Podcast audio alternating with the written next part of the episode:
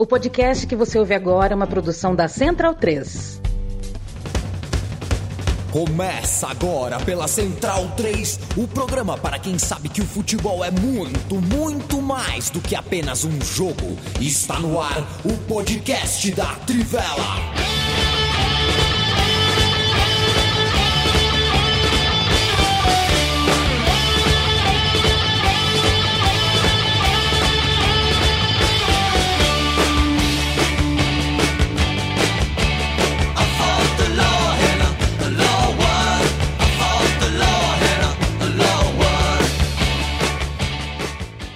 Bem-vindo e bem-vinda, amigo e amiga da Central 3 e da Trivela. Hoje dia 9 de maio de 2022 e a gente começa mais um videocast que vira podcast, o podcast da Trivela há tantos anos no ar. Eu me chamo Leandro Amin, falo de Maceió e ao meu lado estão Bruno Bonsante, direto de Jacarecica, Felipe Lobo, direto de Granja Viana, Leandro Stein de São José dos Campos e Matias Pinto de Chucotiaco. É, estamos muito felizes com a sua companhia. A gente sempre é, festeja quando vê os nossos números bonitos, tinindo e trincando. E a gente sempre pede para você, se puder considerar uh, ajudar o nosso financiamento coletivo, que o faça em apoia.se barra central 3 ou e ou apoia.se barra trivela. Não é preciso de maiores explicações para você entender que um é da Central 3 e outro é da Trivela. A gente não é maluco de fazer com que o, o apoio da Central 3 se chame Trivela e vice-versa. Né, Bruno Bonsante? Salma Hayek Jimenez, 2 de setembro de 1966, em Coatzacoalcos, uhum. Vera. Ela nasceu em Veracruz, na cidade de Coatzacoalcos. É, é. é, tem dupla nacionalidade, né, norte-americana também. Embora não tenha vencido nenhum prêmio com Frida, ela foi indicada a um Oscar, ao Globo de Ouro e ao BAFTA, seja lá o que isso for, como a melhor. É o prêmio dos britânicos. Ah, perfeito, é o Oscar deles. É. Eles não gostam Entendi. desse nome, mas é. Problema Entendi. deles. É, agora é curioso que ela tenha sido indicado para três. Uh, foi isso foi em 2003, né? Ela foi indicada para três prêmios de melhor atriz do mundo e não ganhou. Quem ganhou? Para ela perder em Frida, Bruno Monsante? Boa noite. Boa noite. É, eu não sei. Eu, eu, vou lembrar daqui a cinco minutos, né? Que é o tempo que demora para eu botar no Google e achar a resposta. Mas ela é uma boa atriz. Eu gostei muito dela em Drink no Inferno. Bom filme também com Bom. o roteiro do Tarantino. É, gosto da Salma Hayek. Tudo bem, é, Leandro Stein? Como é que vai a sua força? Tá, tamo indo aí, tamo indo. Fim de semana, esses finais de semana fina, esse, de reta final de temporada são legais, não necessariamente pelas grandes ligas, né, mas por aquilo que a gente tem visto em divisões de acesso e tal, e aí até uma história legal que rolou na quarta divisão do campeonato inglês foi o acesso do Bristol Rovers, né, é, precisava tirar uma diferença de cinco gols no saldo, fez um 7 a 0 e conseguiu tirar a diferença e foi conseguiu a terceira vaga no acesso graças ao, ao número de gols marcados, um time treinado pelo Joe Barton, aquele mesmo, é, um cheirinho de mutreta, mas o Scantorp, que perdeu o jogo para o Bristol Rovers, era um time que estava na lanternaça e nas últimas rodadas vinha escalando jogadores mais jovens jogadores da base adotou novamente esse procedimento. Nas rodadas passadas até arrancou alguns empates, dessa vez tomou 7 a 0 e até uma campanha toda surpreendente, porque o time terminou 2021 no 17º lugar, chegou a frequentar a zona de rebaixamento nas primeiras rodadas,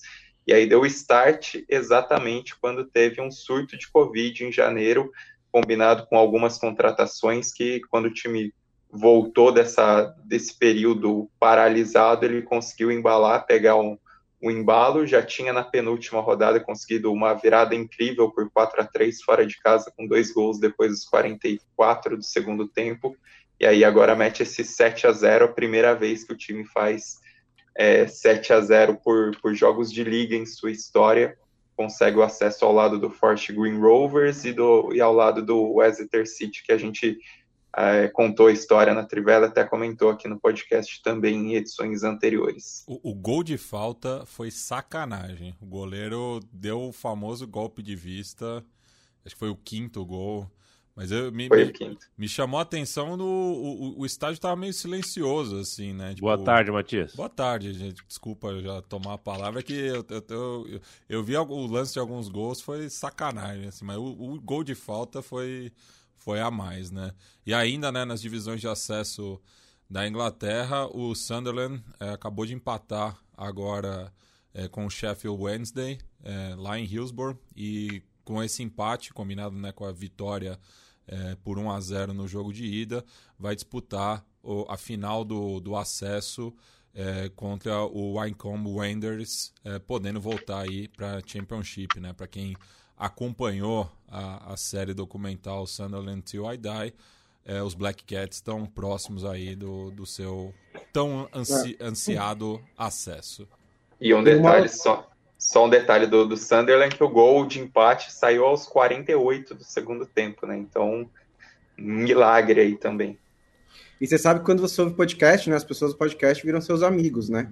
E eu, o podcast de futebol inglês que eu ouço tem dois torcedores do Sunderland, então eu fico muito feliz também pelos meus amigos que podem tem, talvez comemorar o acesso do Sunderland. E eu lembrei, viu, Yami? Foi a Nicole Kidman fazendo a Virginia Woolf no filme The Hours, que ganhou da Salma Hayek. E que no tá Oscar... Votado. E que Tá bem votado. É. Tá bem votado. E que no Oscar, eu não lembro quem que apresentou o prêmio, falou por um nariz, Nicole Kidman. Não sei é. também quem apresentou é. o prêmio. E não tomou, mas não foi agredido por isso. Não, né? não, não. Foi o, foi o Steve Martin. Ah, foi o Steve Martin. Foi o Steve Martin. Perfeito. Agora você sabe, viu, Stein? É o meu time na Inglaterra, né? O Bristol Rovers, né? Eu conheci, eu fui, eu fui ao estádio do Bristol Rovers vazio num dia e com um jogo no outro dia, um amistoso. Bristol Rovers contra Stoke City. E foi um rolê muito legal. Eu não tenho time na Inglaterra, não, não ligo para nenhum deles. É, passei a torcer pelo Bristol Rovers, mas é, esse é o torcer, né? Torcer é modo de dizer, né? Fiquei feliz de saber. Eu me recuso a entrar nessa onda de vocês, a não ser que vocês tenham provas. Né? Se vocês têm provas que o 7 a 0 ah. foi um acumulado, aí vocês apresentem as provas dos documentos. Não, Caso contrário... eu, eu, eu, não tô falando, eu tô falando que foi de ruindade mesmo, assim. O, o, perfeito, não, não foi de, é, de foi tipo falha mesmo. É, o Northampton entrou com protesto justamente por causa dos jogadores jovens, mas no caso não foi algo, um procedimento específico para esse jogo, né? Até, tem até uma justificativa além do 7 a 0 Entendi. Eu quero mandar um abraço para o Vitor antes de mandar, né, mandar o oi para o Felipe Lobo, Lucas Silva, um abraço, Bruno Verzinagzi, Douglas Santiago, Luiz Santos, Guilherme Bernardes, boa tarde para você também, meu guerreiraço, Guilherme Conte, Leandro, Vanderlei Nogueira ou Luiz Carlos Quartarolo? vou te contar, viu? Eu trabalhei no carnaval, eu fui por quatro anos, né? Trabalhei na assessoria de imprensa da União das Escolas de Samba. E um dia preparei, né? No carnaval, preparei tudo bonitinho ali, as. as os, os releases, né? Com todas as informações das escolas tal.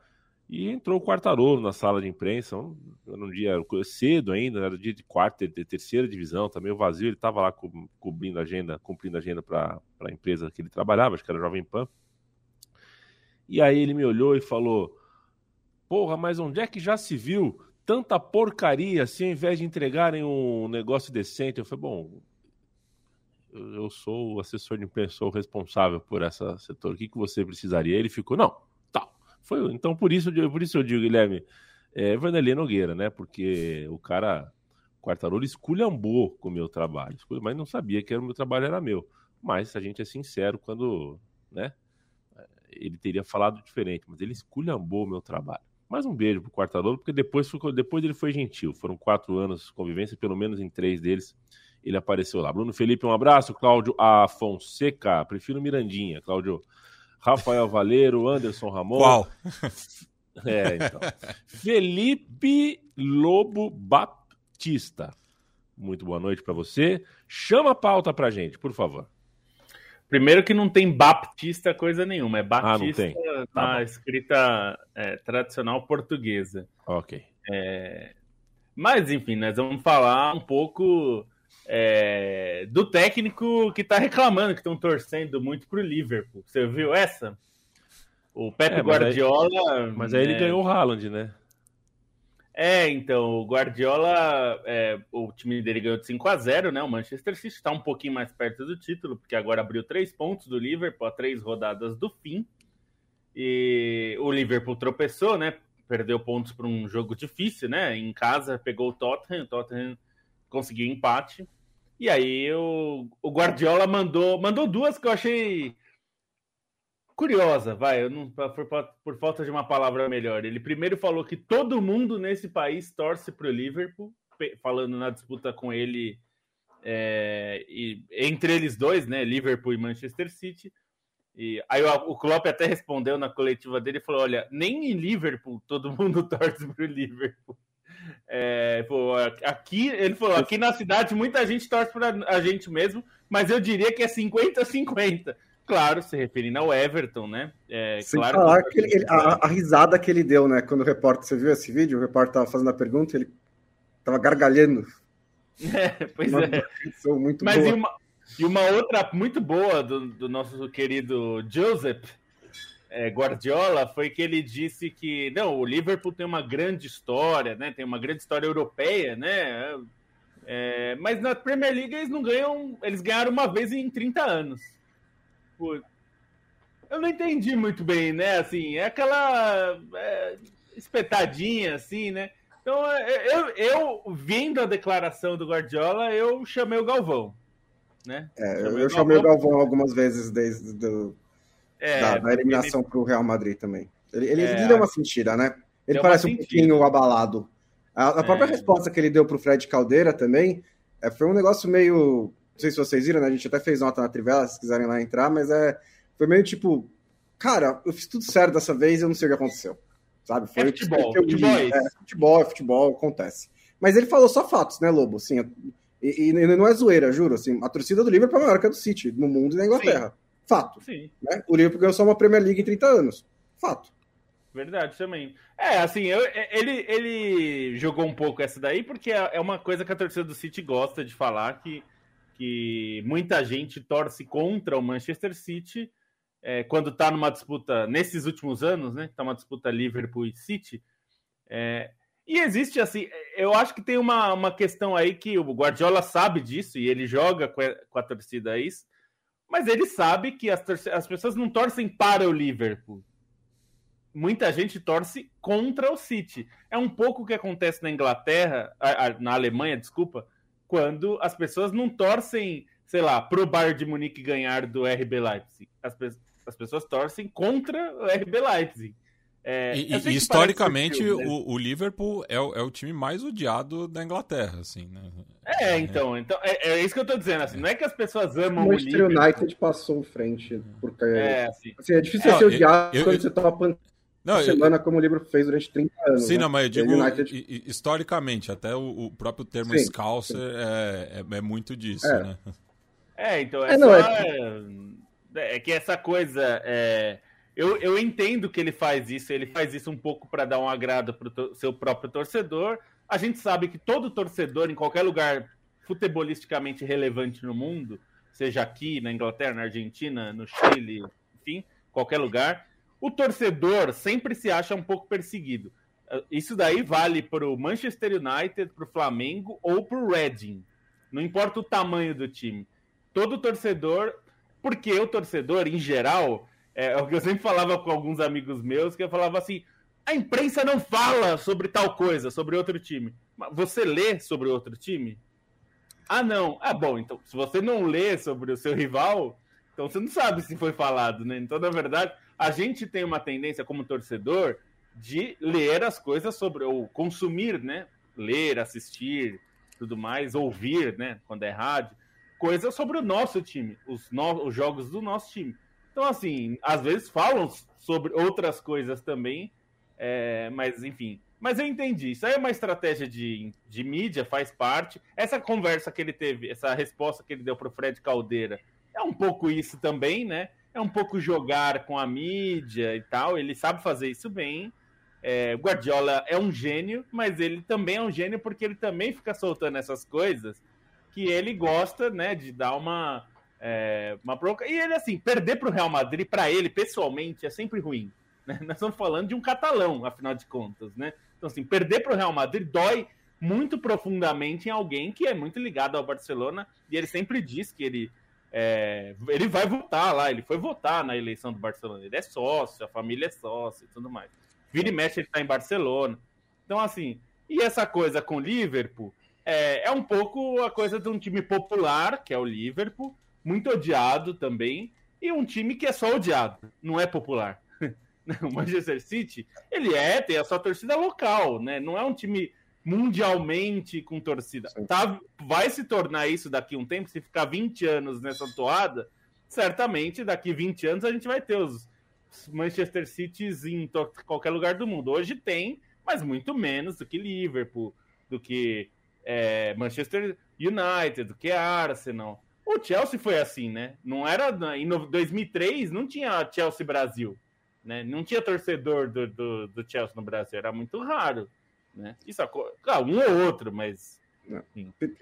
Primeiro, esse negócio do, do, que, do que o Matias falou, tem uma questão regional também, né, Matias? Da, do, do norte industrializado versus é. Londres, né, na Inglaterra, que começa é, em relação ao Liverpool, e aí o Liverpool passa 70 e 80 ganhando tudo, e aí vem Heisel, que é culpa dos torcedores do Liverpool, que tira todos os clubes ingleses da, da, da... Inclusive o campeão Everton. É, da, das competições europeias. No melhor momento da história do Everton. E aí vem o que para pelo menos uma parte do país também foi culpa dos torcedores do Liverpool, porque houve todo né, um esquema para culpá-los pelo de tragédia de Hillsborough. Então, digamos que o Liverpool começou os anos 90 muito baixo em popularidade. É, a, um negócio que o Yamin falou, que ele falou, não sei se meio brincando, mas que é verdade, é que assim, é, o, o Guardiola, ao aceitar o projeto do City, ele troca a resistência, né, a antipatia da galera, por poder ter o Haaland. Porque é essa troca que você faz quando o seu time é financiado pelos Emirados Árabes, ou pelo Catar, ou pela Arábia Saudita. Né? Você tem esse poder de compra que é fantástico e que a, o, o, o, City talvez comece a utilizar até um pouco mais agora. É, em troca disso, ninguém gosta do seu time. Tipo, acontece, gente. É, assim, quando digo ninguém, não estou generalizando. Tem gente que gosta, tem torcedor do Manchester City por aqui, no Brasil, tem torcedor do Manchester City lá, tem gente que, por causa do Guardiola, adora o Manchester City, não se importa com as outras questões. Isso é uma questão muito pessoal. Mas é verdade que, num geral, é, um projeto que é, soa artificial como esse, e não é tanto assim, mas que parece né, para o torcedor médio, ele vai gerar um pouco mais de antipatia. E tem uma outra questão que eu acho que os às vezes incomoda um pouco o Guardiola, é como é, na rivalidade dele com o Klopp, que é a maior rivalidade do futebol mundial nesse momento, é, o Klopp é sempre colocado numa posição de underdog né, em relação ao Guardiola. O Klopp é sempre o, o, o, o, patinho, não é um patinho feio e o Guardiola é o todo-poderoso. E isso é carregado né, da, da, rivalidade deles na Alemanha, em que era verdade, o Klopp estava com o Dortmund e o Manchester City, o, o Guardiola estava com o Manchester City. Na Inglaterra não é tão verdade assim, né? Klopp está com o Liverpool, que tem, é um time grande, que tem poder de compra, gasta menos do que o City, é verdade, mas não é um. um, um, um não é um coitado, né? Não é um coitado, né? É, é, é, realmente é um dos maiores clubes da Inglaterra. Então, acho que é, ele meio que. Acho que é, eu interpreto essa resposta dele meio que dizendo assim: cara, vocês estão vocês falando que a gente é o, é o, é o clube grande aqui e os caras são a zebra, mas lembra que eles são o Liverpool, tá? Eles são o time que todos vocês aí tão, torcem que vocês gostam. Então não é bem assim. Eu interpreto um pouco dessa maneira. E tem também a participação do, na imprensa britânica como um todo. Os ex-jogadores, quase, quase todo comentarista é ex-jogador. Pode ser, acho que todos, eu não lembro de. Quando não tem. Comentários de TV, né? Eu digo, não é, colunista e tal. É, e eles são muito influentes, né? Assim, principalmente na Inglaterra, nessas redes que transmitem é, a Sky Sports principalmente, mas também a BBC, a BT Sport. É, eles, eles têm muita influência no debate público, né?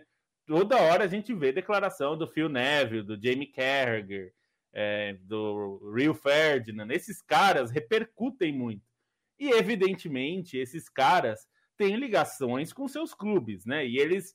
É, é, existe uma, um sentimento que aí eu acho que não tem só a ver com seis jogadores, tem a ver com com um torcedor de futebol em geral, que é o que eu falei sobre o RB Leipzig, é, muita gente no Brasil não entende por que, que tem torcedor, sei lá, do, é, do Freiburg que prefere ver o Bayern de Munique campeão em relação à RB Leipzig, né? A gente fica pensando aqui que ah, é, vai torcer para o RB Leipzig, que é menor, né? E a gente gosta muito de torcer para o time, né? O underdog, o time que tá na. É, que é a zebra. Mas lá, eles não gostam do RB Leipzig e torcem contra. Eles preferem o Bayern de Munique campeão 20 vezes seguidas. É, então, esse é um sentimento que fica expresso um pouco nas colunas desses caras, nas opiniões dos Roy Keane da vida, o Phil Neville. É, isso é muito normal, né? Assim, é, na França, as pessoas odeiam o PSG em certa medida, não porque o clube é pequeno, é, é, é, insignificante, não é isso. É o contrário, é um time relevante. Mas existe uma sensação de que ele é, mudou de patamar artificialmente. Se é verdade ou não, isso é um, é, não é tão simples assim. Mas, assim, é fácil entender por que, que as pessoas não gostam do City, ou do Chelsea, ou do, é, do PSG, ou do RB Leipzig. Assim, é, é, é fácil entender. Existe uma cultura futebolística que as pessoas não gostam mesmo quando acontece isso. Né? Não quer dizer que as pessoas amam o Liverpool, é como vocês disseram. Se a, se a disputa fosse Arsenal e Liverpool, provavelmente quem sentiria o ódio seria mais o Liverpool, que está ganhando recentemente. Se o Arsenal é, é e no final dos anos 90, provavelmente seria o contrário, né? Que o Liverpool não ganhava nada e o Arsenal estava se tornando um time dominante. Todo time dominante é odiado. É, no caso do, do, Manchester City, ele não só é dominante, como é um dominante com dinheiro que as pessoas veem de uma forma artificial para tornar é, essa potência toda. Né? Então faz não, parte eu... do pacote. É, e assim, é, isso é cíclico, porque o Liverpool recebeu muita simpatia quando ele estava quando começou a voltar a vencer, né? Na Champions League, principalmente na Premier League, e eu lembro até de, de, de ouvir é, comentaristas ingleses falando: quando que isso aconteceu e o Liverpool virou um clube simpático? Acontece quando você passa 30 anos sem ganhar. E, Exatamente. E, da mesma maneira com o Manchester City. E, e, é, com, e, com, um treinador carismático também, né? Um, Porque... um, treinador carismático, um time que joga de uma maneira né, muito é, é, encantadora. E da mesma maneira, mesmo essa questão dos projetos artificiais, entre aspas, né? Quando o, o, o, no primeiro título, o City também recebe. Quem, quem, você gostaria mais de ter visto campeão no gol do Agüero? O City ou mais um título do Manchester United do Ferguson? Foi mais legal ver o primeiro título do City. É que aí, uma hora, né? Perde a novidade. O primeiro título do Newcastle, se eventualmente acontecer, vai ter também uma vibe de, de tipo, ok, a gente sabe de onde vem o dinheiro, mas esses caras sofreram tanto, um pouquinho de alegria, né? Não mata ninguém. Ter um monte de matéria de é, torcedor chorando, é, né? Só que é, mas desgasta, né? né? Quando você é financiado dessa maneira, acaba não sendo sustentável. Não, e qualquer time, né? Você falou, o Manchester United é um gigante histórico, babá, mas ninguém gostava na Inglaterra dos caras. Ninguém gostava, porque eles viraram uma potência insuportável. Né? Então, mais uns cinco anos assim, levando 4 a 0 do Brighton, que quando o Manchester United voltar a ser campeão, vai ser também uma história de é, ó, os caras promoção.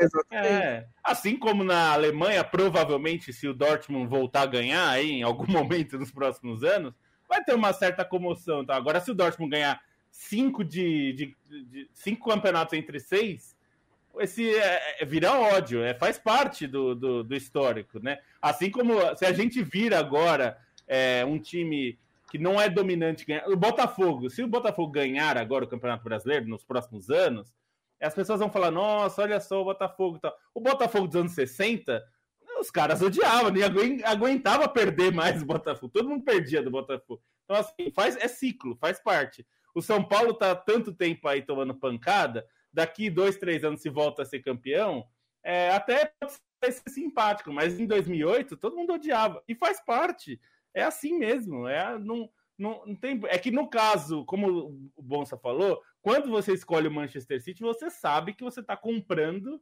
esse um, um, ódio a mais em relação a esses outros times. O PSG era um time simpático para muita gente, né? Até é. virar é. o dinheiro do Qatar.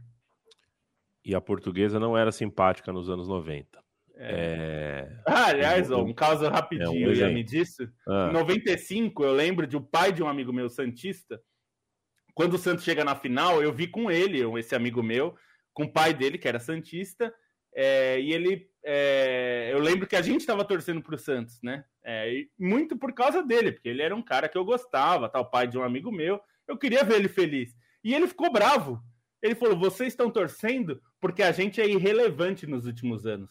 Porque se a gente tivesse ganhado de vocês ano passado, vocês iam estar tá torcendo contra a gente. E é, e é verdade, né? É verdade. É mais ou menos por aí. Ô, Matias, você não me mandou o e-mail na sexta-feira, tá? Só pra Do pedir quê? no ar aqui. O e-mail que eu te pedi do, episódio que tá na pasta 2021. Se puder me mandar, a gente agradece, tá bom? Beleza, não, mas você não esqueceu de me lembrar também. Que... Ah, é, eu esqueci de te lembrar. A próxima cobrança vai ser no Twitter, ah, meio-dia. Tá bom. Tá bom? um abraço pro Juliano Máximo, o Juan Pablo, salve amigos, a torcida do Furacão das Américas, vos abraço. Thiago Ferreira, o Mago. Olha, se eu, se eu tivesse a capacidade de fazer gráficos como o Thiago, é, pergunta do Toro, né, do futebol. Gente, o Toro tá muito bem, fiz tabela com ele duas semanas atrás, estava em São Paulo, joguei de centroavante, ele de segundo atacante, e é sempre um prazer. Ele tá bem, tá bem, tá bem, tá, tá com o rosto bonito, com os olhos brilhantes, cheio de conversa para dividir. Toro tá bem. E um beijo pro Toro. Guilherme Kunzlat, boa noite, camaradas. Um abraço de Monterrey, no México. Mês sim, mês não, a famosa foto do estádio do Monterrey com a é. montanha atrás, assim, pinga na timeline, né? Vai ser até quando isso? É, é um mês é o estádio do Monterrey, outro mês é o Brasil de 2006. Estádio do Monterrey, Brasil de 2006. Essa é a vida em looping da internet. É, Gabriel Celinho, Até um o momento que a seleção em 2006 fizer um amistoso no estádio do Monterrey. Daí você é dois em um. Não, sabe é. que vai piorar, né, amigo? Daqui a pouco vai ter saudosistas da seleção de 2010. Vai rolar isso em algum momento. Vai, vai sim. E que não venham os de 2014, né? Aliás, é, enfim, Outro dia eu vi um. Passando, alguém de vocês, não vou falar quem, passou três horas discutindo no Twitter. Eu li cada mensagem sobre a seleção de 2014, nova geração, tudo mais. Eu só ficava pensando, é. O Lobo tá certo, mas é que pintou o Bernard, né, cara? Se não fosse o Bernard jogando uma semifinal de Copa do Mundo, o argumento pró-geração brasileira era muito mais fácil de você defender, né? Mas o Bernard jogar uma semifinal da Copa. É, mas o mas Bernard não jogou Libertadores, né? Porque teve boné, né? Você sabe. Você lembra ah, da, da história do boné? Do, do, é. do, do é, é. Faltou o boné, né? Não era para ser Força Neymar, era para ser Vai Bernard. Vai Bernard. É. Jogou, velho, Brasil, né? jogou como Brasil, né? Aí, jogou como Brasil. E um abraço para todos que achavam que o Rovedes tinha cintura dura. Ô, Leandro Stein, daqui a pouco a gente pode voltar pro, pro futebol inglês, falar mais um pouquinho dessa reta final, tentar entender o que foi que fez o Tottenham ser tão decisivo nessa, nessa corrida na qual a gente achava que era, era grande a chance de Liverpool e Manchester City não perder nenhum ponto, mas o Tottenham foi o responsável por tungar dois pontos do Liverpool. Mas acabou agora pela, pelo campeonato italiano Fiorentina e Roma. A Fiorentina vinha de três derrotas seguidas, se recuperou na hora mais necessária, porque você tem agora um empate triplo na zona de Copa da UEFA entre a própria Roma, a Fiorentina e também a Atalanta. Vai ser bonito de ver, porque um dos três vai ficar uh, fora, inclusive, dessa zona aí. É, mas bonito mesmo tá a briga dos rivais de Milão. Uh, quero te ouvir sobre essa última rodada do futebol italiano. Bom, é só só para deixar mais claro nessa essa briga por Liga Europa e Conference, está Roma atualmente ao lado da Lazio na zona de Liga Europa, Fiorentina na zona de Conference e Atalanta fora. É, até participei do, do Cautio Pizza na, na última semana, né? E até comentei com os amigos lá que achava que o clima desse Fiorentina e Roma seria muito influenciado pelo que aconteceria no Roma e Leicester, né? E certa maneira, acho que influenciou porque tirou um pouco o peso da Roma. É, a Roma agora está focada nessa final, está focada numa final que, de certa maneira, se ganhar, vai garantir essa vaga nas competições europeias. Tem uma Fiorentina muito é, uma Fiorentina que faz uma temporada boa, mas tem oscilado nessas últimas semanas, uma Atalanta muito incerta. Então é uma briga aberta das mais interessantes, embora nenhum desses times tenha mais fôlego para chegar em, em, Champions League, né? Na briga pelo título, tem o, o Napoli matematicamente é, deixou de ter as possibilidades, né? Mas foi até curioso como o Napoli ainda nessa reta final, é, depois do desastre que aconteceu contra o Empoli, resolveu é, jogar um pouco mais de bola, né? Resolveu emendar resultados. Dessa rodada, acho que o mais emocionante acabou sendo o jogo da Inter também contra o Empoli na sexta-feira, né? Que foi uma partida é, muito emocionante, que o nosso querido colega Felipe Lobo estava tenso com o resultado ali, porque o Empoli conseguiu abrir dois gols, a Inter parecia ter claros problemas dentro de casa para conseguir reverter essa, essa derrota parcial que acontecia contra o Empoli, passou assim, o segundo turno praticamente inteiro sem vencer, até o, exatamente o jogo contra o Napoli, e aí resolve aprontar, fez 2 a 0 antes do, dos 30 minutos, a Inter ainda teve um, um pênalti anulado antes do segundo gol, aí no fim do, do primeiro tempo a Inter já teve um grande alívio ao conseguir o empate, aí depois no segundo tempo conseguiu essa virada por 4 a 2 consolidar um resultado que deveria ter sido muito mais fácil do que foi, né? E no fim das contas, a Inter sofreu, a Inter conseguiu arrancar esse, esse resultado. E no caso do Milan, existia muito temor sobre o Verona, né? Sobre o, o histórico do Verona de, de conseguir aprontar contra o Milan em, em rodadas decisivas. É, mas no fim das contas o Milan também conseguiu uma virada aí contra o Verona fora de casa. Teve uma grande participação, principalmente do Tonali, né, que consegue o empate no fim do primeiro tempo e depois a virada no início do segundo. O Rafael Leão, que tem, tem sido muito bem, tem sido um ótimo jogador nesse ataque, também participou bem com, com, a, com as assistências. E assim, acho que nessa reta final de temporada, com os dois times separados só por dois pontos, faltando mais duas rodadas só, é, vai ser uma batalha mental, né? Porque os dois times têm, a, têm consciência que tem deficiências, os dois times tiveram oscilações no campeonato, os dois times tiveram problemas sérios com, com lesões que, que custaram embalo em, em certos momentos. É, protagonistas em outras horas não estão sendo mais protagonistas nessa reta final mas acho que os dois têm conseguido superar essa, essas batalhas mentais, né? A Inter, no momento de conseguir deslanchar meio aos trancos e barrancos ainda assim, é, o Milan tendo, é, e a Inter, assim, tirando a, a derrota contra o Bolonha, né, que era o, o jogo que tinha na manga e acabou custando muito esse sonho de, de reassumir a liderança, e o Milan também em jogos muito difíceis, em jogos que precisou de viradas, em jogos que o empate prevaleceu até o fim e conseguiu a vitória é, já no, no, apagar das luzes. Então é uma, uma grande batalha mental e acho que aí para quem ganhar são duas boas histórias. Vai ser uma história legal, independentemente de quem levar. Né? O Milan, em todo esse processo de reconstrução atual e até uma uma reconstrução que acho que adiantou os passos em, em, relação às previsões, né? Porque ainda é um time muito jovem, tem seus medalhões, mas é uma equipe em suma muito jovem que já tinha feito acima das expectativas na temporada passada e dessa vez consegue uma regularidade maior.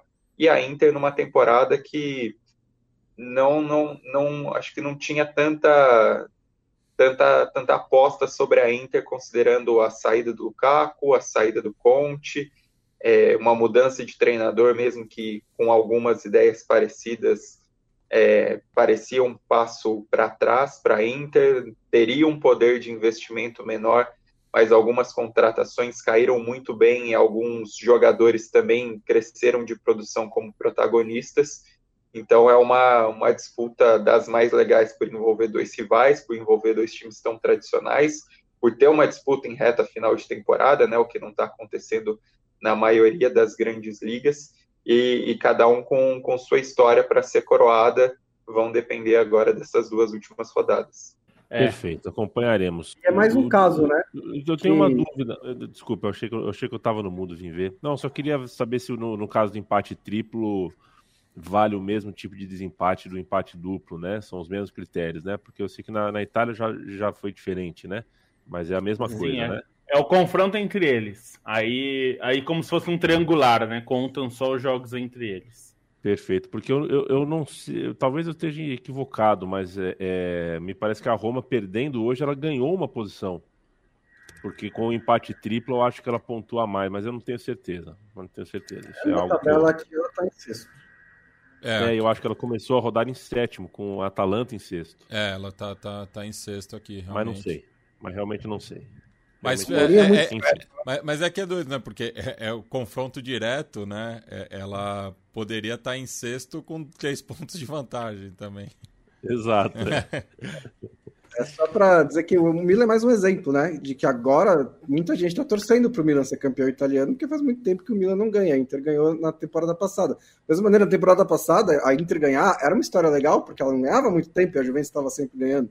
É, e, e, se você for pensar que o Milan se tornaria esse time simpático quando ele estava nos anos 2000, ali 90, né? Ganhando tudo, é uma coisa. São. É. Aliás, ligado, ligado ao Berlusconi. Ligado ao é. e tudo mais. Giorgio Chiellini deu declaração né, nesse fim de semana aí falando sobre. Ele acha que seria bom ter playoff na Itália. E é. assim, muita gente criticou com razão assim, o timing, né? É. O, time, o time dele ganhou nove títulos seguidos, né? Agora que tá, vai, não vai ganhar pelo segundo ano seguido, né? Já, já não tem chance. É, tá só entre Inter e Milan praticamente. Napoli tem uma chance, acho que nem matemática mais. Não, não, já não, já não mais. É, já, então é curioso propor playoff, né, um mata-mata agora, né? Assim, é, por mais que ele acredite, eu não, eu não, duvido que ele acredite nisso e tal, que seria bom, é que acaba ficando curioso propor isso no momento que o campeonato está muito disputado, bastante imprevisível, né? Era difícil dizer que o Milan seria o campeão, né? Tal é o que está mais próximo. É, enfim, ele que ele usou esse argumento, né? Seria muito imprevisível, tal. Eu acho que toda a fórmula pode ser interessante, não é? É que é, nesse momento é curioso, né? Acaba ficando, né? Se fosse alguém do Milan falando era uma coisa, agora alguém da Ju... ou a Juventus, ou se ele falasse isso até 2020, né? Que a Juventus estava ganhando direto, talvez também pegasse melhor. É que agora acaba soando mal, né? Ainda mais que ele tá saindo da Juventus. É, e só, só para encerrar e aproveitando o gancho da Juventus, mas foi uma, uma rodada emocionante também lá na rabeira da tabela, né? A Juventus perdeu para o Genoa num jogo completamente insano, uma virada por 2 a 1 em que o Genoa fez, o empatou aos 47 do segundo tempo e virou num pênalti convertido pelo Critito aos 51. Que, e, assim, tinha perdido o pênalti. Tinha perdido, exatamente, uhum. tinha perdido no clássico anterior. E aí até a Juventus teve a chance de fazer os 2 a 1 um, num, num gol perdidaço ali no fim, um jogo muito maluco. Teve um confronto direto com o Salernitana e Cagliari, em que o Cagliari conseguiu brecar essa série da Salernitana. A Salernitana ia vencendo até os 54 do segundo tempo quando o Cagliari conseguiu arrancar esse 1 a 1 embora a Salernitana continue um ponto à frente, continue fora da zona de rebaixamento. E o Bolonha, que está jogando aí para atrapalhar a vida de todo mundo, também quase atrapalhou a vida do, do Venezia num, num 4 a 3 também malucaço, um jogo que o Venezia conseguiu é, abrir uma boa vantagem, o Bolonha virou e aí o Venezia desvirou no final também com gol é, o, o, gol dos 4 a 3 o quarto gol foi aos 48 do segundo tempo, então Série A entregando muita emoção também na, nas duas pontas da tabela, e essa ponta de baixo ainda que a situação, a situação do Venezia seja muito difícil, né? Cinco pontos de sair ainda deu essa, essa possibilidade, e aí tem uma briga grande entre Genoa, Cagliari e Salernitana, e ainda não é. totalmente salvos Spezia e Sampdoria. É, o, Venezia é, tá virtualmente rebaixado, né? Porque é um, um tá afundando. Só, né? É. É. Não quer, não, não quer nem terminar o raciocínio, não, né? Não, depois, foi, tão, depois dessa... foi tão torpe o é. meu comentário, tão cretino que você não vai nem completar. Tudo bem. É, quero pedir desculpa a toda a comunidade de Veneza. É, Pierre lá falou, tô gripado, Virginia, vocês me desculpem pela voz também, não só por fazer piada sem graça, mas pela minha voz, tá? Pierre Lapalu, boa noite. Isso mesmo, a minha luz era chata. É, então. Esse é um. Ih, rapaz, apareceu. Tá aparecendo uns pop-up no meu coisa aqui de, de do, do, Windows. Não quero saber quem ganhou, não sei o que, aqui, hum. Power Cup. Paulo Duarte, boa noite, bom podcast, valeu. Leonardo Vavassori tá aqui. O Michael Madeira fala o que a gente acha do Matias Summer. O Matias Summer era um jogador quente. É, mas o, o Mikael, o Matias era um grande jogador. Foi um, mais ou menos como foi o Redondo, assim, um jogador conhecido por ser muito. É, um jogador muito bom, com, com uma técnica diferenciada para a posição dele, mas que sofreu muito com lesões, né, teve problema físico. Mas um puta jogador. É, foi, foi, jogador. foi o grande nome daquele Dortmund, campeão europeu em 97, não à toa. Ganhou a bola de ouro numa temporada que não teve nenhum outro grande destaque, assim, não acho que foi um, um, prêmio despropositado. Não é porque ele é meu xará que eu tô defendendo ele, não. É, a bola de ouro ele ganha ainda em, em 96, né? Ele ah, ganha mais na, ah, na da onda Eurocopa, da... da Eurocopa. É, verdade. por causa da Eurocopa é. e o Dortmund também, que era bicampeão alemão ali, é. Eh, antes de, de conseguir a, o título da Champions, foi bicampeão alemão, então verdade, é. pesa a Eurocopa que ele fez. É. Ô, Bruno Bonsanto, você eu... quer dar um último não, só o Paulo Duarte está perguntando quem sobe na Série B da Itália, né? Já confirmou o acesso do Lecce e da Cremonese. E nos playoffs é, vai ter o, o, o Pisa jogando é, ainda ainda está em disputa, né? É, contra então tá, tá o Pisa esperando é, pelo, pelo, calma aí, pegar aqui. O Pisa pega Ascoli ou Benevento e o Monza pega uhum. Brescia ou Perugia. Perfeito. Eu sou eu... contra o Brescia sempre.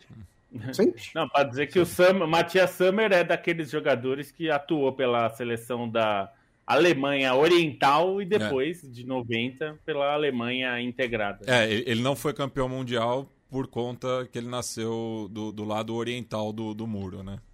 É, então, parte... não estava na seleção de 90, é. mas estava a partir de 90, após a integração. Ele, ele fez, se eu não me engano, ele fez o último gol da Alemanha Oriental também, na última partida oficial.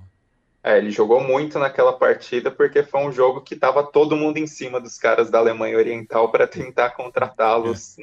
na ruptura econômica ali. E aí ele, foi um jogo que ele arrebentou. Se não me engano, foram dois gols, um 3 a 3 o, quem nasce e vive em Leipzig, por exemplo, né, só tem uma Copa do Mundo. É bom lembrar.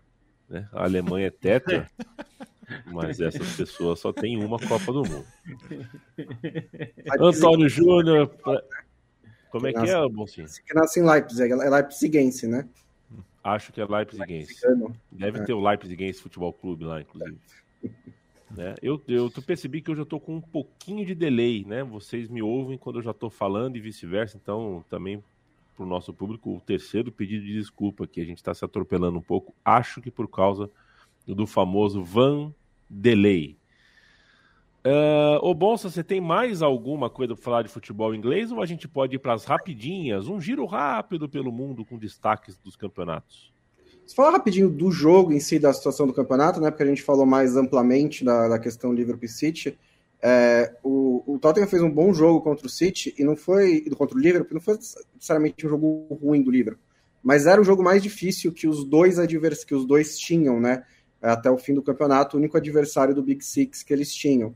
E o Liverpool jogava em casa, então tinha a possibilidade de ganhar, mas não fez um jogo ruim, mas também não fez um jogo particularmente bom. É, o Tottenham marcou muito bem, né? Principalmente né, fechando a entrada da área, fechando o gol, muitos bloqueios de chutes, né? É como se ele tivesse feito realmente uma parede que deixava o Liverpool circular a bola e na hora da finalização e do cruzamento eles conseguiam sempre cruzar, sempre bloquear. Quando o Tottenham recuperava a bola, a pressão do Liverpool estava boa, mas quando o Tottenham conseguia passar dessa pressão, sempre levava perigo, porque é um time que defende não, não, como o Burnley, digamos assim, mas tem jogadores de ótima qualidade no ataque. Então, quando passa da, da, da, da pressão e aciona o quem, aciona o, o Sand, o som, é, o, o Tottenham levava muito perigo, especialmente nas costas do Alexander Arnold, que não fez um bom jogo é, defensivamente. Então era um jogo muito difícil para o Liverpool, é, que vem numa, num ritmo muito alto e não é absurdo ter perdido esses dois pontos.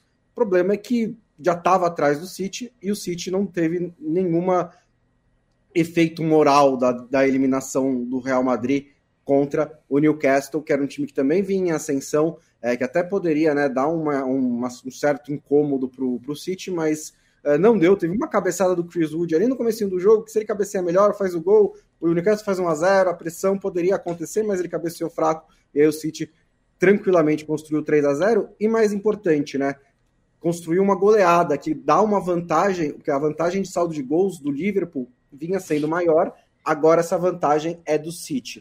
Isso é importante porque a diferença é de três pontos. Então, se o City perde um jogo, né? E o Liverpool ganha todos, empata em pontos e vai para o saldo de gols. E o City tem uma vantagem razoável agora de saldo de gols. Os últimos três jogos dos dois são muito parecidos. Os dois enfrentam o Aston Villa, os dois enfrentam o Wolverhampton. O Liverpool enfrenta o Aston Villa fora e o Wolverhampton em casa. O City enfrenta o Wolverhampton fora e o Aston Villa em casa. O City também tem o West Ham fora e o Liverpool tem o Southampton fora.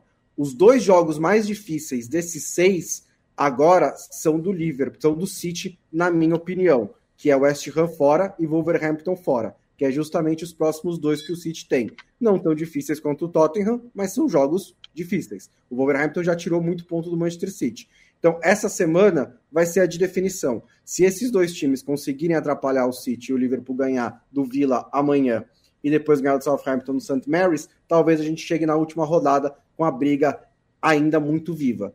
Se não, eu acho muito difícil que na última rodada você imagina o, o Villa ganhando do City por um placar alto e o Liverpool ganhando do Wolverhampton também para um placar alto para ter essa mudança no saldo de gols. Muito provavelmente na, na, na, última rodada estaria tudo mais ou menos definido se não houver mudanças nessas próximas duas. E, e daí, talvez, né, para o planejamento do Liverpool, que ainda tem duas finais a ser disputadas, é, se não for, é, se, se não tiver um tropeço do, do City essa semana, talvez até já vá dosando um pouco, pensando nessas decisões do porvir, né? É, não tendo o, o Gerrard em campo, já a chance de um tropeço já diminui muito, né? Nossa, hoje você tá aqui, tá, hein? Maldade, essa, e essa né? foi maldade, né? Essa foi na hora. Essa foi maldade. essa doeu. O Gerrard pode ser, né? O fiel da balança, é. porque ele é o técnico é. Né? Ele pega os dois ainda. Aston é Villa é que não briga por nada, né? Já, já tá ali no meião da tabela, não tem mais chance de, de competição europeia nem de cair, né? Felipe Lobo, qual camisa que eu tô usando? Do Futebol Clube do Porto. Por quê? Porque o Porto é o campeão português da temporada e é conquistando o título de forma apoteótica, até diria, né? porque precisava. É, se vencesse o rival Benfica no Estádio da Luz, é, garantiria o título e poderia comemorar na luz, é, que é sempre um feito saboroso né, para os portistas. E a, a, vitória veio, mas veio de forma dramática ainda, né? No, nos acréscimos, gol nos acréscimos e tudo isso. É, na verdade, precisava de um ponto só, né, para ser campeão, mas ganhar com o título, é, ganhar o jogo e aí garantir o título com uma vitória sobre o rival na casa do rival é sempre muito interessante, né? Então, os portistas comemoram o trigésimo título é, da Liga Portuguesa. É, tinha perdido na temporada passada, era o Sporting campeão, né? É, essa temporada até ficou chegou a ter uma discussão sobre ser campeão invicto, mas aí não conseguiu. Ah, nessa reta final da campanha perdeu. É, mas é campeão, volta a ser campeão é, português depois de dois anos, né? Ganhou em 2020. Para variar um pouco, né? Agora ganha, é, ganha de novo em 2022, retoma o posto de clube campeão português. É, é importante, né, para o time. Sérgio Conceição, aquele que a gente jogava no videogame, lembra aí a mim? O? É, então, é o técnico dos portistas. E consegue... temperamental técnico, inclusive. É, pois é. É. Bastante temperamental. Era bom jogador, viu? Para quem viu jogar, era ótimo jogador. Era daquela geração de Portugal que nadava, nadava e não chegava em lugar nenhum, né? Mas era bom, bom jogador, individualmente falando. Ele era ótimo. E o Matias Pinto, É, fala um pouquinho comigo de Liga Argentina, Copa da Liga Argentina, para ser mais específico. A gente tem um momento de decisão, confrontos uh, muito quentes e o News Old Boys uh, vai me decepcionando, decepcionando, decepcionando. E o Marco Ruben parou. Mas eu quero te ouvir sobre os confrontos da Copa da Liga Argentina. Isso, né? Tivemos a definição nesse último final de semana, né? Entre os. para as quartas de final, né? Lembrando que são dois grupos e que se enfrentam é, as equipes no próprio grupo, mas tem uma rodada extra interzonal é, para fortalecer as rivalidades, né? Uma rodada de clássicos, então no total são 14 rodadas, né? Já que são 14 é, equipes por grupo, que são as mesmas que vão disputar a Liga Argentina é, daqui algumas semanas. É, então, formato é, bem confuso, né? Como há de ser no futebol ali do outro lado da fronteira, né? Então o Racing acabou liderando a Zona 1, vai pegar o Aldosive, que é o quarto colocado da Zona 2, e é, foi aquela situação né, que parecia que ninguém queria se classificar na Zona 2, porque todos os postulantes pelas últimas duas vagas, já que Estudiantes e Boca Juniors é, já estavam classificados, né? O, o, o inclusive, como líder, né? É, é, é, a grande surpresa dessa temporada, porque vai fazendo boa campanha também na Copa Libertadores sob o comando do, do russo Zelinski. Mas o, o Tigre perdeu para o Boca em vitória. O Aldosive perdeu para o Arsenal de Sarandi em Mar del Plata. E o Huracan, é, que dependia desses dois tropeços para se classificar, perdeu na sua visita ao Independente. Né? Só o Barraca Central que acabou ganhando, mas já não tinha é, muitas chances de, de, classificação, então ficou pelo caminho. Né? É, então, é, além de Racing e Aldosive, vamos ter Boca e Defensa e Justiça, Estudiantes e Argentinos e River Plate e Tigre. Né? Os jogos vão acontecer já agora nesse meio de semana, né? É, Racing, Aldosive, Boca e Defensa e Justiça jogam amanhã em suas respectivas casas. E na quarta-feira, Estudiantes e Argentinos contra River Plate e Tigre, mando dos Pintiarratas e do River Plate. Só que na semifinal é campo único com ambas as torcidas. Né? Vamos ter jogos em Lanús e Huracan no sábado e domingo, assim como a final, cujo estádio ainda não foi definido, mas teremos aí é, na, na, na, decisão, é, na semi e na final, teremos as duas torcidas. É, então tem tudo aí. Podemos ter é, um Estudiantes e River e um Racing e Boca, né? Se confirmar o favoritismo das equipes é, locais nas semifinais. É, quando eu te digo que decepciona, né, Mate? Porque o grupo no qual estava o News Old Boys, o News Boys perdeu as últimas duas partidas, né? Bastava ganhar uma e estava classificado e não classificou com 23 pontos. O grupo que você se refere é. É, ao grupo que ninguém queria se classificar, uhum. entre aspas, né, o quarto colocado tem 20. Né? Então, essa, sempre que você divide em grupo, você tem essas, essas coisas. Né? Sempre tem um grupo que pontua mais que o outro, obviamente, aí você acaba olhando e fala, porra, era só estar tá no outro grupo.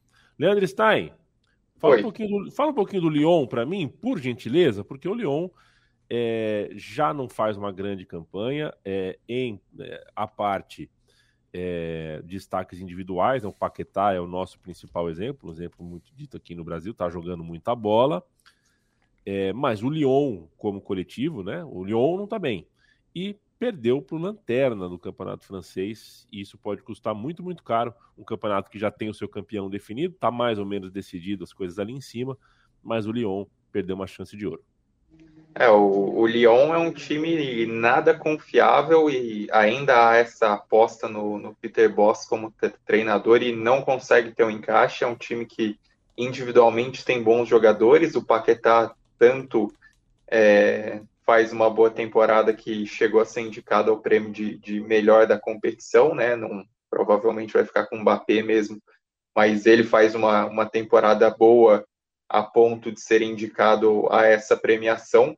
E assim, impressionante porque foi uma rodada que, exceção o PSG que está com a vida mansa e está empurrando o resto, o resto do campeonato com a barriga, do segundo ao sétimo colocado, todos venceram E aí o oitavo, o Lyon, é o único que não venceu, ficou a cinco pontos aí da, classifica, da, da quinta colocação, né? Uma temporada que já se sabe que não, não vai criar mais nenhuma vaguinha ali é, a mais para as competições europeias, até porque o Nantes foi campeão da Copa da França e é o nono colocado e fica com essa vaga na Liga Europa, então não vai ter nenhuma vaga criada a mais.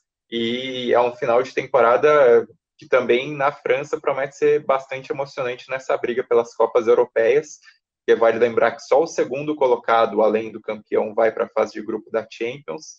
Então, quem ficar em terceiro vai ainda vai ter que disputar as preliminares da Champions e não é uma situação fácil, considerando que o Mônaco na temporada passada ficou pelo caminho, né, num jogo contra o Shakhtar Donetsk. Aí o quarto colocado vai para a Liga Europa e o quinto vai para a Conference. Nesse momento, o Olympique de Marseille conquistou uma vitória importante até para recobrar o ânimo depois de cair na semifinal da Conference está é, tá na segunda colocação. O grande destaque para mim nesse momento do campeonato francês é o terceiro colocado, o Mônaco, porque vem numa sequência de oito vitórias, né? Trocou de treinador no meio da campanha. O Felipe Clement ainda demorou para conseguir engrenar, mas nas últimas rodadas tem sido o melhor time do campeonato com essas oito vitórias consecutivas e de uma campanha morna está conseguindo se colocar na zona da Champions, mas ainda tem jogos atrasados, né? Exatamente por causa da final da Copa da França. O Rennes ainda vai entrar em campo contra o Nantes, que foi campeão da Copa da França, vai pegar um time de ressaca. Tem o Strasbourg, que faz uma temporada muito boa e uma temporada até acima das expectativas, porque o clube vinha produzindo nos últimos anos. Tem o Lan, que ainda está no páreo. E tem o Nice, que por muito tempo parecia o candidato mais forte a essa vaga na, na, na própria Champions, né? Um trabalho bom do, do Gautier, um defensivamente é um time é, que se mostra muito forte, mas o Nice tem oscilado um pouquinho mais nas últimas rodadas, tem perdido um pouco de fôlego e isso até impactou, acho que é, no momento do clube para chegar nessa final da Copa da França. Né? Se um Nice de algum, algumas semanas, alguns meses atrás, talvez fosse um time com um favoritismo até maior na final da Copa da França. No fim das contas, não conseguiu reverter essa derrota para o Nantes, uma, uma, uma vitória do Nantes muito importante para a história, para a tradição do clube, né? um clube oito vezes campeão francês e agora quatro vezes campeão da Copa da França, também com uma das torcidas mais apaixonadas aí, que passou a, a última década, as últimas duas décadas, né, no, no Calvário aí sem grande representatividade, conseguir esse título depois de 21 anos de seca no geral e 22 na Copa da França é muito importante também. Perfeito. Eu quero mandar um abraço para o Arthur Alves. Que maravilha poder acompanhar o Trivelaça ao vivo. Um grande abraço para você também. Lucas Figueiredo, boa noite. Triveleiros, qual a discussão mais improdutiva do debate esportivo brasileiro? Ah, são tantas, né, Lucas? São tantas. Tem até régua agora, né? A gente pondo régua na tela. É, o debate mais menos produtivo, na minha opinião, é. é, é... é, é o, o terraplanismo chegou ao futebol, né? É. O, o mais improdutivo do mundo, para mim, é discutir bola de ouro. Mas aí é do mundo, né? O futebol brasileiro tá. Aliás, é, prestem atenção, viu? Porque mudou o, o, agora que o CNM é o novo chefe da, da arbitragem no Brasil e, ao que tudo indica, ele orienta os árbitros a deixarem mais o jogo correr, a marcarem menos falta. Reparem como ação imediata cresceu o número de atendimentos médicos. Não só de goleiros agora, de jogador de linha também. Porque o jogo... aí não é mais o juiz, é um jogador brasileiro que quer assim. Se o juiz deixa o jogo correr, eles caem, rolam e param o jogo, mesmo assim. Então tá na hora da gente também mudar, ficar falando só mal de juiz. É, os juízes fazem. Os jogadores têm os juízes que querem ter. Muitas vezes é isso que acontece no futebol do Brasil. Gabriel Rodrigues, boa noite. Ross, boa noite. Pedro Lemos, Fernandinho Rincon. Rincon. Mas o Fernandinho, pô, o Fernandinho, Fernandinho vai, vai colar no Brasil, hein? É o que tudo indica. Vai colar no Brasil. E aí a gente vai pedir ele na seleção, né, Felipe Lobo? O que você acha? não, acho que não. acho que se eu fosse ele, sendo bem, eu não sou ele que tem que decidir. Não... Quem é, sou claro. eu para dar conselho pro claro. Fernandinho? Mas eu, sendo jogador como é o Fernandinho, que construiu a história que ele tem no Manchester City, eu não voltaria a jogar no Brasil, onde, é, né, as pessoas vão, vão. Se ele, imagina se ele erra alguma coisa no Atlético Paranaense, que é, é provavelmente onde ele caia bem no meu meio, viu, Lobo? É, eu vou te dizer que eu. Ah, mas, mas o, assim. O, o Atlético gosta de um volante experiente, né? É, não, e, ele tem bola, bola é. ele tem, não, não, é por bola, não, evidentemente. É porque o desgaste é, no Brasil é muito grande, mas como você falou, quando o cara vem jogar aqui, ele deixa de ser um perna de pau para quem odiava ele e passa a ser um grande jogador, né? É. A gente viu isso várias vezes. O Hulk jogando três vezes mais que joga hoje era perna de pau na seleção. Mas ele hoje, com 35 anos, tem que estar na seleção. Então é essa loucura. Para quem põe régua na parede, isso não, na, na, na TV, isso aí não é nada, né? Isso daí é a loucura tradicional é. do futebol brasileiro, né? Se, enfim, se o Oscar vier jogar no Brasil, aquele que tá lá jogando na China, ninguém lembra dele, se ele vier jogar aqui, dois meses eles estão falando de voltar para a seleção. Ainda bem que o William, por exemplo, que tá jogando bem, não estão pedindo na seleção, né? Que também, é, coitado, o William já sofreu muito também com isso. É, mas a qualquer momento, viu, Lucas? O Renato Cap... Augusto pedem direto, inclusive. É, é a qualquer momento. capred.com barra trivela, capred.com barra com.br barra Trivela. Esta é a loja da Trivela. Você compra artigos sortidos e variados. O Matias, para quem está assistindo o videocast aqui, o Matias está vestido com um agasalho que se você quiser ter um igual, você entra lá em capred.com.br. Não, igual não, semelhante. Igual é só esse. Barra né? Trivela. É, isso é, bem não. português, né? É. Isso é bem português. Se você quiser esse agasalho, não, esse é do Matias. Não, esse...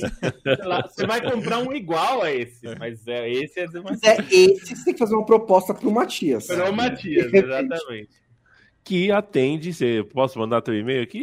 Não, não.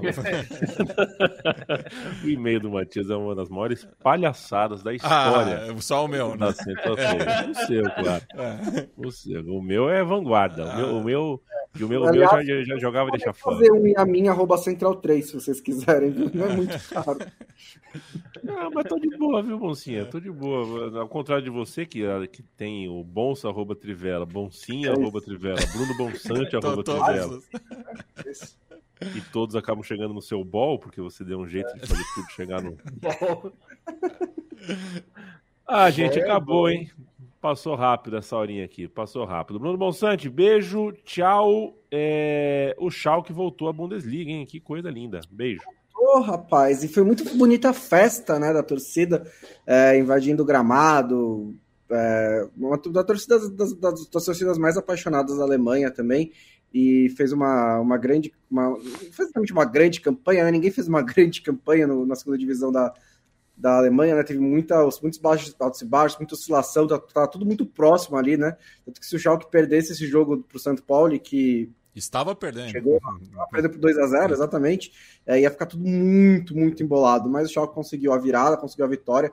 O Simon Terodi, né, que fez mais dois gols e vai ser o artilheiro da Bundesliga, da, da segunda divisão da Bundesliga, pela quarta vez com quatro clubes é, diferentes, né? Acho que tem um filme aí, que é tipo um especialista na segunda divisão Alemanha, da, da Alemanha, é. sabe? Tipo, é o maior clube... artilheiro da história, né? Ele, ele virou essa temporada o maior artilheiro da história da segunda, né? Então é uma história muito legal também. E o São Paulo tem alergia ao sucesso, né? Que clube lazarento. Foi o famoso flanelinha, né? É. Guardou a vaga para os outros, enquanto o Schalke é. foi exatamente subiu porque fez uma reta final muito boa. É, e agora até o, o, rival Hamburgo tá com chances reais de, de acesso, né? Porque é o atual terceiro colocado, vem de quatro vitórias consecutivas. É, acho que o Werder classifica diretamente, mas o Hamburgo pode disputar a repescagem contra o 16 colocado da Bundesliga, que no momento é o Stuttgart, né, que empatou com o Bayern de Munique nessa rodada. Enfim, boa noite. Boa noite. Boa noite, Felipe Lobo. Boa noite. Fica aí um abraço a todos vocês, todos os amigos e só para dizer que é, né, Manchester City vai levar o Haaland por 75 milhões só para pararem de falar que o Guardiola não tem elenco, que é uma bobagem, né? Ele tem o elenco que ele quer. E para é- se tornar ainda mais absurdo o Grealish ter custado o que custou, né? É, é, é, é que a- o dele é cláusula, né? Cláusula de rescisão. É, ele tinha uma cláusula bem maior, só que a partir de 1 de julho desse ano, a cláusula baixa. Claro, isso foi obra do Mino Raiola, em memória. É, ele deixou essa cláusula marota de do- depois de dois anos. Teria É, feito isso no diminui. último suspiro, Felipe Lobo? Sim. Não, não, Assim, tá, acer- Esse é outro filme. E morreu? Não, tá morreu. acertado, tá acertado antes e era, já era, já todo mundo sabia, porque o Mino Raiola fez todo mundo saber que depois de dois anos de Dortmund ele teria uma cláusula menor. É, não que 75 milhões seja pouco, né? Pelo contrário, mas é, é acessível para times comandados por superpotências, assim, né? Como é o Manchester City e como seria qualquer o Barcelona da vida. Esses caras arranjam dinheiro, sabe-se lá Deus como. Tá devendo para Deus e o mundo e contrata. É, a gente vê isso no Brasil, né? Tem time que passa o primeiro semestre inteiro falando: meu Deus, a gente não tem como pagar, coitado da gente, não temos. Deve até, não paga fornecedor, atrasa salário de funcionário. Aí no segundo semestre traz uma estrela da seleção brasileira, ou ex-seleção brasileira, enfim. É, pra é, Isso, é, isso é- é- é normal, não é. é, o Barcelona tá, tá falando de levar o Lewandowski. Eu não sei como eles vão pagar o Lewandowski, né? Porque o Lewandowski não ganha pouco. E o Barcelona tava falando que não tava pagando, não tinha dinheiro pra marmita outro dia. Agora vai contratar o Lewandowski. É como É diria. Juvenal Juvencio, né, Lobo? Será por quê que esse dinheiro aparece numas caixas, é, né? então, o negócio Será é por assim. Ô, Leandro Stein, muito boa noite. Dino Badio ou Sérgio Manuel? Ah, de no bate disputar a Copa do Mundo, né? É, só para fazer uma correção também, a gente dos dois gols do Zamer num 3 a 3 Na verdade, o 3 a 3 tinha sido a partida, a penúltima partida da Alemanha Oriental, né? Um clássico jogo contra o Brasil é, no Maracanã. E aí o, a última partida foi com dois gols do Zamer, ele não fez dois gols nos 3 a 3 mas do- foram dois gols num 2 a 0 sobre a Bélgica já em setembro, num jogo que adentraria as eliminatórias para Euro 92, que a Alemanha Oriental até foi sorteada no grupo da Alemanha Ocidental, e, e aí o último jogo era para ser uma Alemanha Oriental e Alemanha Ocidental, que no fim não aconteceu por conta de manifestações violentas no país. No fim das contas, eles só fizeram um jogo comemorativo tempos depois. Boa você noite. Tem, você tem a seleção brasileira aí desse, desse fubá na, na mão? Vai dando boa noite para o Matias, que eu acho que tá, eu consigo abrir rápido aqui. Boa noite, Matias. Viva os grandes atacantes dos quadros médios e menores. É, viva Marco Ruben. Um beijo. Marco Ruben, um grande, né? É, referente do, do Rosário Central, é, diversas passagens, né? É, con- conquistou o. o não, já, já não me recordo se ele estava na conquista da Copa Argentina, mas enfim, é, teve muitas passagens e é, um grande, né? Eu acho que não paga mais nenhum, nenhum café ali na zona norte de Rosário. Um gênio, uma eminência, um baluarte, um grande espetáculo. E tem a escalação aqui agora, só não sei. Só não sei quem jogou no meio-campo, porque tá, tá com quatro zagueiros aqui e dois laterais, mas era a seleção do Lazzaroni que jogava com três zagueiros, então é, acho que provavelmente Ricardo Gomes deve ter jogado no meio, mas era Tafarel, Aldair, Mauro Galvão, Moser, é, aí Jorginho, Ricardo Gomes, Alemão, Dunga. Tá, tá com gente a mais essa seleção, tá Nossa. errado. É. Nossa senhora, quanto back. Não, e, e o, Marco Ruben foi sim campeão da Copa Argentina Campeão, em foi. 18. É que depois ele vai para o Atlético Paranaense, por isso que eu tava me confundindo. Entendi. É, não vai ter seleção completa porque tá com alguém a mais, tá errado. Mas tanto tem um back, atacante. mas- Um atacantezinho deve ter, eu imagino. Se o Não, a- um. O atacante te- tem Careca e Miller. Ah. Não, provavelmente quem tá mais é, é um desses zagueiros, né? Porque aí depois você tirar três desses quatro zagueiros, aí depois do meio pra frente é uma seleção mais concebível com Jorginho, Alemão, Dunga, Valdo, Branco, Careca e Miller na frente no 3-5-2. E assim, comentários à parte para fechar o programa. Seleção de 90 é muito criticada e tal, mas o, o grupo de zagueiros da seleção Pô. de 90, ousaria dizer que está pelo menos no top 3 de seleções brasileiras pela, pela qualidade dos zagueiros. Aliás, o elenco de 90 é um elenco espetacular é. de jogadores, é. nominalmente. É muito jogador bom, muito, e muito. E outra, muito né, mesmo. Lobo? E assim, aí eu, eu falo aqui que brinquei aqui porque a brincadeira é, tá posto, né? Lazzaroni, retranca, Lazzaroni, muito back.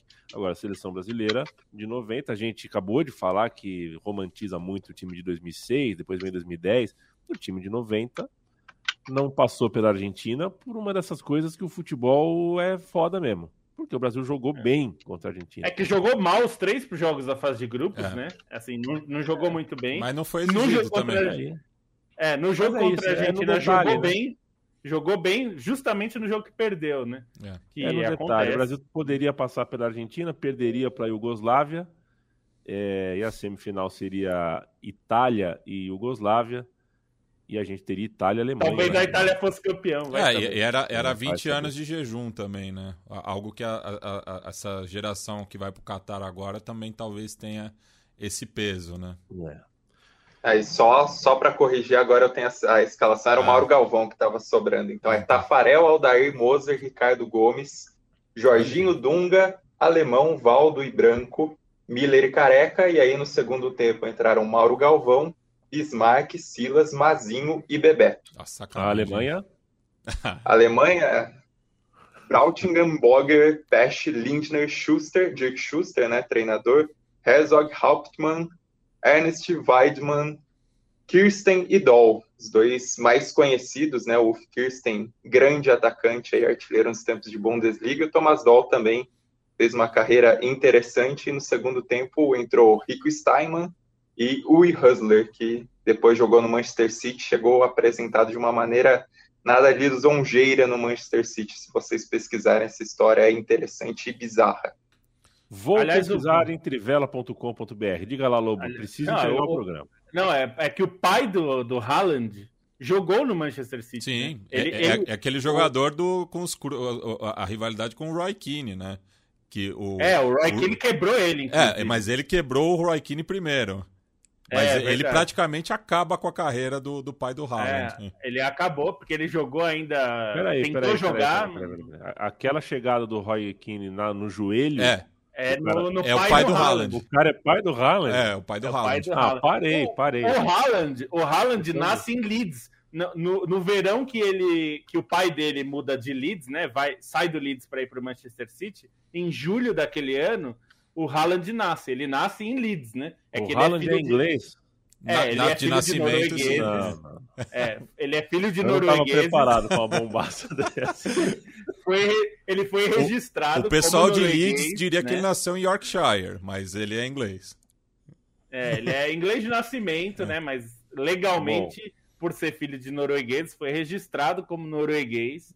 É, assim como o, no, amigo, é. amigo nosso aqui de vários aqui, o Arthur teve uma filha, o Arthur Crispim, teve uma filha lá no Reino Unido, mas ele fez questão de registrá-la na Embaixada Brasileira, falou que é uma burocracia do caralho, mas registrou e vai ser. A Martina nasceu brasileira também, apesar de ter nascido lá na terra né, dos Beatles. Na verdade, em homenagem não, a Navratilova, né? O Arthur Crispim é... gosta muito da Martina Navratilova. Ou da Rings. E aí, é um, um beijo para Arthur Crispim, um coração do tamanho. Que vai lançar livro, hein? General, mais breve. um, né? Mais, Mais um. um. Diga-se é um de passagem. de mão cheia.